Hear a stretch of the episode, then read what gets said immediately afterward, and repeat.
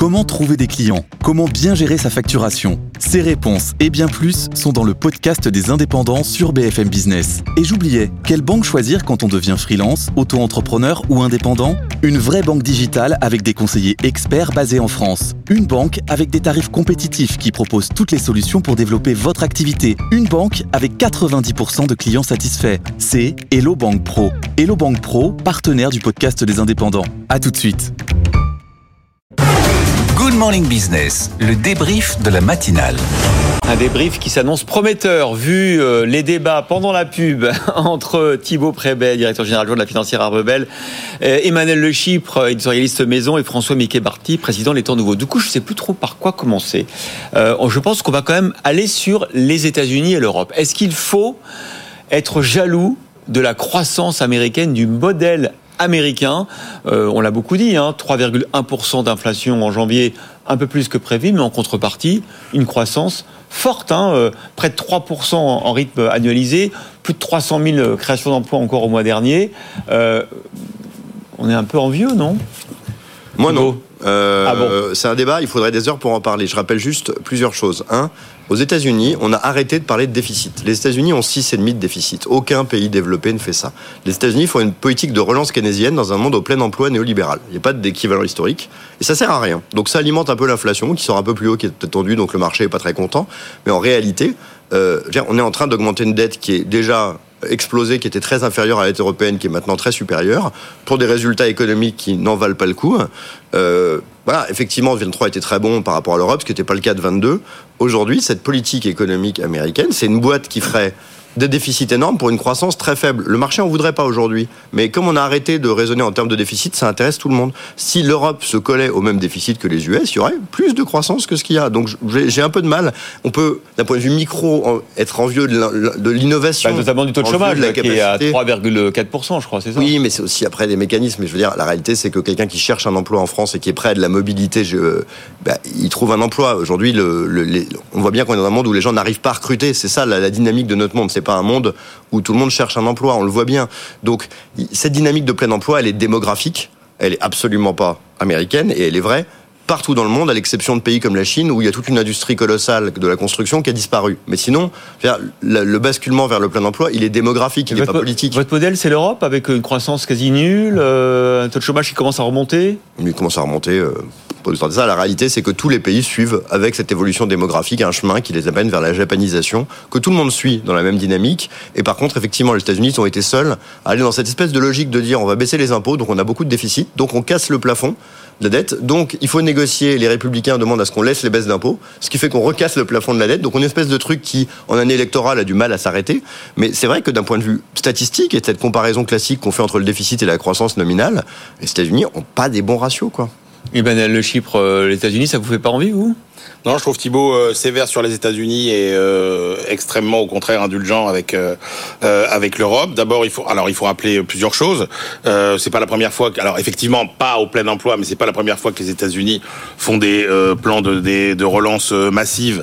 Et il faut bien rappeler qu'il y a quand même une énorme différence en matière de finances publiques entre l'Europe et les États-Unis. États-Unis vous avez, compte tenu de la structure des finances publiques américaines, une réactivité du déficit à la croissance qui est bien plus grande que chez nous. Et puis parce que notamment il y a moins de protection sociale donc les Américains, ils peuvent accumuler des gros déficits, mais euh, quand ils ont de la croissance derrière, ils les, ils les résorbent. Regardez. ils ont le dollar surtout aussi. Alors il y a ça aussi. Regardez les années 90 par exemple, hein, gros déficit dans les années 80, les années 90. Je rappelle quand même qu'en 1997, tous les euh, marchés financiers paniquaient parce qu'on se demandait est-ce qu'il y aura encore de la dette publique américaine sur les marchés euh, à émettre. Donc moi je suis pas très inquiet pour les finances publiques américaines. Je le suis d'autant moins qu'effectivement vous l'avez dit avec la monnaie du monde, c'est plus facile. Avec les marchés de capitaux les plus euh, vastes, les plus performants, les plus complets euh, euh, du monde, vous attirez plus de capitaux que n'importe qui. Et s'il y a un dernier euro d'épargne à investir en ce bas monde, il ira vers les États-Unis et pas vers l'Europe.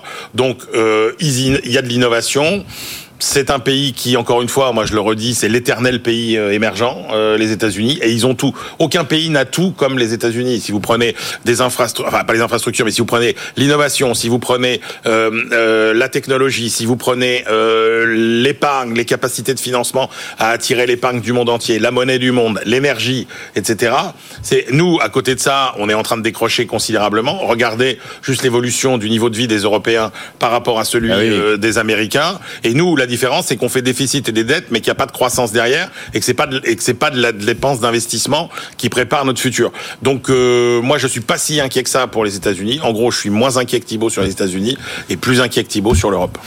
François Oui, alors en effet, les taux d'endettement public là qui sont euh, qui sont indiqués sont très inquiétants. Ils peuvent être inquiétants aussi pour l'avenir, puisqu'on est sur des taux d'intérêt qui sont très élevés, donc l'augmentation de la croissance peut être très pénalisante pour l'avenir. Néanmoins, si je peux me permettre de compléter le débat, je pense qu'il y a un élément qui est quand même très important aux États-Unis, qui est le volontarisme. C'est-à-dire, après la période Covid, euh, l'IRA euh, de Joe Biden euh, dessert 370 milliards de dollars sur 10 ans. Donc c'est un grand plan, en effet, d'investissement, qui n'est pas d'ailleurs qu'un plan environnemental et social, mais qui soutient les, infrastructures, les puces, etc. etc. Et ça, nourrit, et ça me semble pas négligeable quand on compare avec l'Europe, ça nourrit aussi un moral des ménages qui est extrêmement élevé. Aujourd'hui, on est sur le niveau le plus élevé du moral des ménages américains. Donc en effet, il y a une dépense publique qui est, qui est considérable et qu'il faut absolument pas occulter, mais ça génère quand même un enthousiasme économique. Cet enthousiasme économique fait du bien, notamment par rapport à la situation européenne, je crois. Alors justement, euh, Thibault, si vous aviez 1000 euh, ou 10 000 dollars à investir aujourd'hui, vous les mettriez plutôt en Europe qu'aux États-Unis?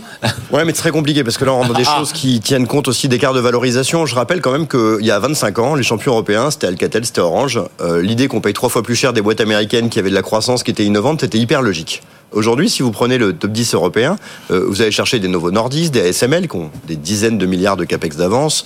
Vous allez assez vite retrouver euh, des SAP, des Schneider ou les boîtes du luxe. C'est des boîtes qui ont autant, voire plus de croissance que les boîtes américaines, mais qui continuent, pour les indices européens, à se payer beaucoup moins cher. Donc cet écart de valorisation ramené à la réalité fait qu'on a une émergence de top boîtes européennes qui, objectivement, n'existait pas il y a 20 ans, où on se retrouvait avec des banques et du pétrole dans les plus grosses capitalisations. Et donc le, le voilà, le, le décalage en termes de taille de capitalisation est énorme. Mais en revanche, on a une émergence quand même d'un pool de boîtes très sympa européennes qui n'était pas présent dans les indices, qui fait que l'écart de valorisation aujourd'hui paraît quand même très élevé. Et de facto, il ne faut pas s'y tromper. Hein. Sur deux ans, le CAC fait quand même mieux que les, que les US, ce qui n'est jamais arrivé avant. Donc, technique question, mais juste remarque humoristique est un peu idiote, mais que je fais sur l'économie européenne. Admettons qu'on décide d'acheter 500 milliards d'euros de Unspinner, là, vous voyez, tout pile, là. Euh, en Europe. C'est quoi ça Vous savez, les toupies qu'on fait tourner sur son doigt, là On les donne à tous les ménages français et européens qui vont principalement les mettre dans la poubelle la plus proche. Vous avez collé 3% de dépenses publiques en Europe. Ça va vous faire de la recette fiscale, donc on va dire que ça va vous coûter 2 points de déficit. Ça va faire des petits, donc on va dire que ça va vous faire 4 points de croissance. Si vous faites ça cette année, ça vous met 2 points au-dessus de la croissance américaine et toujours un point et demi en dessous du déficit américain. Donc ce que je veux juste dire, c'est que ce qui est intéressant dans la dépense publique, c'est la capacité à faire des petits. Quand c'est principalement de la baisse d'impôts, oui, ça fait du moral pour les ménages, mais quand on vient lui représenter la douloureuse derrière, en général, ça fait beaucoup plus de dégâts que ce que ça a fait. Donc je dis juste, attention. C'est très américain. Dans les années 30, la Tennessee Valley Authority, on, creusait aussi des trous pour faire de la croissance. Mais attention, encore une fois, quand vous êtes sur des, des chômages massifs ou dans des crises, c'est normal, ça fait des petits. Mm. Quand vous êtes au plein emploi, vous n'avez pas cet effet de recréer la conso qui est déjà là. Donc attention, ce mécanisme historique existe très bien il n'existe théoriquement pas au plein emploi. C'est intéressant parce que Thibault défend, c'est Team Europe hein, à ma gauche. moi, je raconte les US, hein, c'est juste que je trouve qu'on est méchant avec l'Europe et qu'on a oublié l'idée du déficit dont plus personne ne parle, dont tout le monde se fout. Ce que je trouve étonnant. Après, tout ce qu'a dit Emmanuel, fondamentalement, j'ai aucun problème. Alors, en Europe, on en parle plus et on s'en fout quand même. C'est-à-dire qu'en gros, dans la traduction qu'on voit dans les politiques économiques et notamment euh, en France, alors pas en Allemagne, mais mais euh, ça, ça bouge pas. Je voudrais juste revenir sur ce qu'a dit Thibault, qui est extrêmement important. C'est-à-dire qu'en gros, euh, vous ne pouvez pas euh, avoir une lecture des marchés financiers et de vos stratégies d'investissement à la lecture de la seule macroéconomie. Hein. et ça, effectivement, on a tendance à, l'oublier. Il faut effectivement euh, tout regarder. Et moi, je, je, je suis tout à fait d'accord avec cette idée que c'est pas parce que globalement l'économie européenne est en train de devenir une économie de deuxième division par rapport à la Chine et, et, et aux États-Unis que euh, effectivement euh, il faut pas investir dans des très belles entreprises européennes. Alors justement, puisqu'on est en train de devenir euh, une économie de seconde division, on essaye de se protéger. Euh, c'est le cas des propositions de loi de deux de députés. Typiquement un symptôme d'économie de, deuxième division. Hein. Alors, je, je Exactement. Et on va en parler. Donc, je rappelle hein, quand même le, contexte. Euh, deux propositions de loi, une DLR, une d'Horizon, proposent de taxer les produits à bas coût textiles euh, asiatiques, chinois en l'occurrence, notamment ceux de Chine, jusqu'à 5 euros. Euh, par produit euh, parmi cette bah, parmi ces propositions celle donc du député de la Loire Antoine Vermorel qui était ce matin sur ce plateau écoutez-le quand vous achetez un t-shirt à 3 euros, qui arrive en avion, qui ne respecte aucune norme sanitaire, qui ne respecte aucune norme sociale et qui finit sur les plages en Afrique, il y a un moment donné, ce t-shirt, il a un coût. Et donc, d'où cette idée non pas d'interdire, mais de mettre en place un bonus-malus, simplement pour internaliser cette externalité négative. Alors, Thibault, est-ce que c'est une bonne idée de se prémunir de ces textiles à bas coût? Je note déjà, un, que euh, pour euh, Emmanuel, euh, la première division, il y a deux membres, donc il est dans une vision du football assez derby récurrent. Hein. deux, je vous rappelle que les États-Unis, en particulier dans leur plan de l'année dernière, où on a mis un peu fourre-tout et quand même beaucoup plus protectionniste que l'Europe. Donc cette idée que c'est un truc de deuxième division, c'est quand même ce que font les autres. Hein. euh, et euh, le troisième point, effectivement, c'est que cette idée qu'il faut intégrer les externalités dans le coût est une logique qui est euh, validée par tous dans l'intérêt de nos enfants et mise en place de manière euh, globalement quasi inexistante. Donc ça rejoint des débats qu'il y a eu sur l'avion, sur des durées courtes ou autres. Mais c'est vrai que euh, la fast fashion tag aujourd'hui absolument tous les éléments qui, euh, en théorie, sont ceux qu'on devrait travailler, c'est-à-dire les problématiques sociales de savoir si payer pas cher quand c'est un enfant qui travaille, un truc qui est fait par avion et qui sera balancé rapidement est quelque chose d'acceptable, si on peut détruire nos villes et euh, nos producteurs locaux pour ça. Et c'est vrai qu'il y a ce côté très contradictoire de dire que tout le monde dit qu'il faut faire français et tout le monde préfère acheter moins cher, qui est un problème sur lequel la solution n'est pas évidente. Oui, mais François Mickey Marty, euh, le consommateur dans tout ça, il jure qu'il va acheter français, on l'a vu pour l'agriculture, qu'il va consommer français, et en fait, il va acheter le moins cher. Oui, c'est ça. Et rigoureusement, en effet, je rebondis sur votre phrase, la solution n'est pas évidente. Euh, au fond, on a très concrètement, de plus en plus de Français, il y a quand même une tendance hein, de gens qui souhaitent acheter français, qui souhaitent acheter des produits respectueux. Comme, comme, comme, comme ceux qui souhaitent regarder Arte. Oui, alors oui, non. Alors euh, sur la transition qui est tentée, marketing responsable, on est à 27%, acheter du made in France 39%. En effet, 46 disent ah oui, mais si on avait plus d'argent, on pourrait le faire. Alors quel est le sujet? En fait, le sujet in fine est une question financière. Et la question du bonus malus, qui en soi se comprend, on dit en plus 5 euros, moins 5 euros, mm. ça a du sens.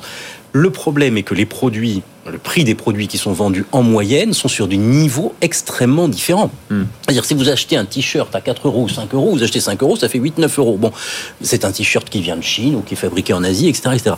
Si vous achetez un t-shirt made in France, le prix de base est beaucoup plus élevé. Donc, vous pouvez faire un, bonus de 5 euros, vous pouvez réduire de 5 euros le niveau de prix. Il restera plus le compte n'y est pas. Donc, tout ça pour dire que très concrètement, il y a toute une partie des ménages qui, en effet, achètent sur ces plateformes d'origine asiatique et qui fonctionnent fonctionne très bien avec des produits asiatiques, avec des offres extrêmement nombreuses. 7000 nouvelles références par jour, par jour chez Chine. vous achetez chez Chine, euh, Emmanuel? Non, pas du tout. Euh, pas, du tout. Mais vous voyez bien que sur tous ces sujets-là, Enfin, si euh, on commence à avoir une approche euh, uniquement euh, au cas par cas sur le marché, alors c'est Anne Hidalgo qui veut taxer les SUV. Là maintenant, on s'intéresse à, à, ce, à, cet aspect textile. Alors avec toujours en plus cet aspect très désagréable qui consiste à à ce que à diffuser cette idée que c'est l'État qui décide pour nous ce qui est, bien ou ce qui est pas bien. Moi, malheureusement, je pense qu'il y a qu'une seule solution radical, global et qui ne fait à aucun moment intervenir de la morale euh, pour résoudre tous ces problèmes, c'est euh, cette sacrée taxe carbone que personne eh ne, veut, ne, veut, mettre en place. Parce que le gros avantage de la taxe carbone, c'est que vous euh, ne taxez qu'en fonction du résultat de l'action euh, entreprise. C'est-à-dire qu'en gros, vous ne taxez pas euh, tel euh, vêtement, vous ne taxez pas telle voiture, vous taxez globalement les émissions qui résultent de la fabrication et de l'utilisation de tous ces produits. Donc, il n'y a aucune notion de mais morale. Quand vous faites ça, vous avez les gilets jaunes. Bah, oui, je sais bien, mais c'est bien. Vous qui êtes sensible justement à l'état de l'opinion, comme François. Moi je, moi, je vous redis encore une fois que même si on fait cette taxe carbone, qui est la seule façon d'envoyer un signal prix cohérent qui soit à la hauteur des enjeux et, et, qui apporte des réponses raisonnables en termes de coûts, etc. Vous savez très bien que, encore une fois, vous avez un triangle d'incompatibilité que vous ne pouvez pas résoudre entre la justice sociale, l'écologie et la démocratie. C'est-à-dire qu'en gros, si vous voulez de la justice sociale et de l'écologie, ça ne sera pas possible sans euh, une certaine forme d'autoritarisme, et que euh, si vous voulez euh, de l'écologie et de la démocratie, mm. ça n'est pas possible d'avoir de la justice sociale puisque les politiques écologiques sont profondément inégalitaires. Vous n'en appelez pas une dictature quand même, Emmanuel. Ce que je vous dis juste, bah, prenez une autre façon de le dire, qui a une citation célèbre d'économistes, il y a que deux façons de faire changer les comportements des gens, c'est par les prix ou par la dictature. Voilà. Mm. Donc, ce que je vous dis, c'est que vous n'aurez pas les trois. Vous n'aurez pas la justice sociale, l'écologie et la liberté et la démocratie. Ça veut dire que euh, il faut trouver une ligne de crête entre tout ça qui, qui soit acceptable. Une autre manière de le formuler que je trouvais intéressante, c'était la fin de cette crise des gilets jaunes où il y avait euh, justement cette volonté de toutes les protestations de se regrouper pour un truc qui donne des, des demandes qui sont incohérentes entre elles, comme pour les agriculteurs. La phrase qu'avait repris euh, la, la, gauche, c'était fin du monde, fin du mois, même problème. Ce qui est super joli, ça met tout le monde de se regrouper. Et justement, vous voyez que c'est totalement débile puisque c'est le contraire. C'est-à-dire que ce qui peut éviter la fin du monde fait mal à la fin du mois. Et ce qui aide la fin du mois, comme acheter euh, du Shine, n'aide pas beaucoup euh, pour éviter la fin du monde. Et donc on est vraiment ce truc très contradictoire de pays où la démocratie est très fragmentée et la résolution courageuse euh, est extrêmement difficile à mettre en place. Alors juste pour terminer, l'avantage de la taxe carbone, c'est que si vous la réutilisez pour faire de la redistribution envers les plus pénalisés par la transition écologique, vous contournez un peu cette problématique. Mm. Et effectivement, c'est pour ça que la taxe carbone, honnêtement, il n'y a pas meilleure solution aujourd'hui. Un, petit mot quand même, euh, avant de passer à M6, euh, sur euh, la SNCF, la, grève des, des, contrôleurs. Je sais qu'il y, y, a débat sur ce plateau. Est-ce que vous comprenez, Emmanuel, est-ce que vous comprenez cette grève? Est-ce que je comprends cette grève? Euh, Oui, alors, mais pas pas, pas parce que, euh, si vous voulez, le problème c'est qu'on a changé de monde et que les raisons pour lesquelles euh, ils, font grève, euh, les contrôleurs, elles sont extrêmement différentes des raisons pour lesquelles on faisait grève il y a 5 ans ou 10 ans. Ah, c'est toujours pour les salaires quand même. Hein. Oui, mais sauf que, un, il y a, il y a 5 ans ou 10 ans, vous aviez une, une SNCF qui achetait un peu sa paix sociale avec le statut. C'est-à-dire qu'en gros, vous rentriez à la SNCF, vous saviez que vous aviez le statut, vous acceptiez des salaires plus bas. Aujourd'hui, c'est plus le cas. Aujourd'hui, vous avez des pénuries de main-d'œuvre. Donc, le marché du travail, il est plus le même non plus. Hmm. Donc, donc, euh, quand vous avez effectivement euh, des conditions de travail qui ne vous plaisent pas, vous avez un rapport de force qui est plutôt favorable. Sauf que la différence, c'est que quand vous êtes une entreprise qui est la propriété de l'État, à la fin, c'est quand même le contribuable qui va payer. Oui, mais l'État, attendez, cette entreprise, attendez. Il n'y a pas de mise en danger d'entreprise. Non, non, non, non, mais arrêtez, l'État, il n'aide pas la SNCF. L'État, mais non. 20 milliards par an de, subventions. Ah, mais c'est pas, pas, du tout 20 milliards par an de subventions. Non, non, non, non, non, non, non, non. La. Ah. SNCF. Mais non, moi je veux bien, les calculs de François Ecal, notre ami de FIPECO, il dit absolument pas ça. Il dit, euh, le fait là-dedans, vous mettez ce que les régions payent à la SNCF pour, pour son service, ce qui est quand même normal, les investissements, ce qui est quand même normal, etc. Et les retraites, et, la retraite, les retraites des cheminots. Oui, ça, ça, je suis d'accord. Non, mais deux choses. Un, on est dans un monde qui a changé. On est allé dans un monde qui était néolibéral, où je rappelle que Milton Friedman, dans l'école de Chicago, disait il faut tout privatiser, sauf le transport, l'éducation et les prisons, qui sont trois trucs qu'on a privatisés aux États-Unis. Euh, J'ai plutôt l'impression qu'on revient de ça. Donc l'idée qu'on va reprivatiser en allant plus loin me paraît pas vraiment le mood de l'époque. C'est le premier point. Le deuxième point, c'est que je rappelle qu'on a vécu dans un monde où il y a 20 ans, on avait des grèves SNCF. À un moment, on avait un chômage de masse. Et ça choquait les gens en disant vous avez l'emploi comme par exemple pour les profs. Aujourd'hui, dans un monde où, au contraire, on n'arrive pas à recruter. C'est une catastrophe pour les professeurs, c'est une catastrophe pour euh, la SNCF. Donc dire les mecs sont trop payés râle, c'est une incompréhension totale de la réalité du monde dans lequel on est, où on a du mal. Et quand on a une, un plein emploi et que les gens veulent être plus payés, c'est une normalisation que la SNCF le fasse par rapport aux autres, alors qu'ils étaient en contre-cycle il y a 20 ans. Hmm. Donc je pense qu'on peut pas le voir de la même manière, ça n'a pas de sens. Bon, allez, un petit mot quand même sur M6. Je voudrais qu'on écoute Nicolas Taverneau, parce qu'il a réagi, Nicolas Taverneau, à euh, son départ euh, de M6. Il a réagi de manière anticipée avec Frédéric Mazella, puisqu'on a enregistré l'émission euh, en début de semaine, qu'elle sera diffusée vendredi à 19h, spécial Les Pionniers. L'après M6, après 34 ans de règne, c'est quoi, Nicolas Taverneau? Ben, au départ, on était une toute petite équipe, on devait être 6 ou 7. Alors, il y a pas mal d'anecdotes là-dedans qui sont assez marrantes. C'est que je suis allé voir des Canadiens. Euh, des Canadiens. donc j'ai pris ma canne et mon chapeau, je suis allé au Canada parce qu'ils savaient faire un peu de télé. Bon, c'est pas ce qu'on voulait entendre. On retrouvera Nicolas de Taverneau à 19h vendredi. il explique qu'il espère que M6 lui survivra. C'est pas dit parce que c'est une saison 2 maintenant. Il y a un nouvel actionnaire, euh, CMA CGM, à 11%. On verra ce qu'ils en feront. On verra comment la licence sera euh, réattribuée. Juste un tout petit mot, peut-être, euh, François? Oui. Ah, on vous entend pas. Difficulté de la suite. On peut d'ores et déjà dire que cette aventure a été un succès extraordinaire. 34 ans. 34 ans. À la tête d'une entreprise. Dans des circonstances initiales qui étaient extrêmement compliquées, un manque de publicité. Et puis aujourd'hui, on a toujours 10% à peu près de part d'audience. Et avec une stabilité qui est quand même remarquable dans un environnement où la plupart des autres grandes chaînes sont en baisse. Et une profitabilité deux fois supérieure à celle de TF1.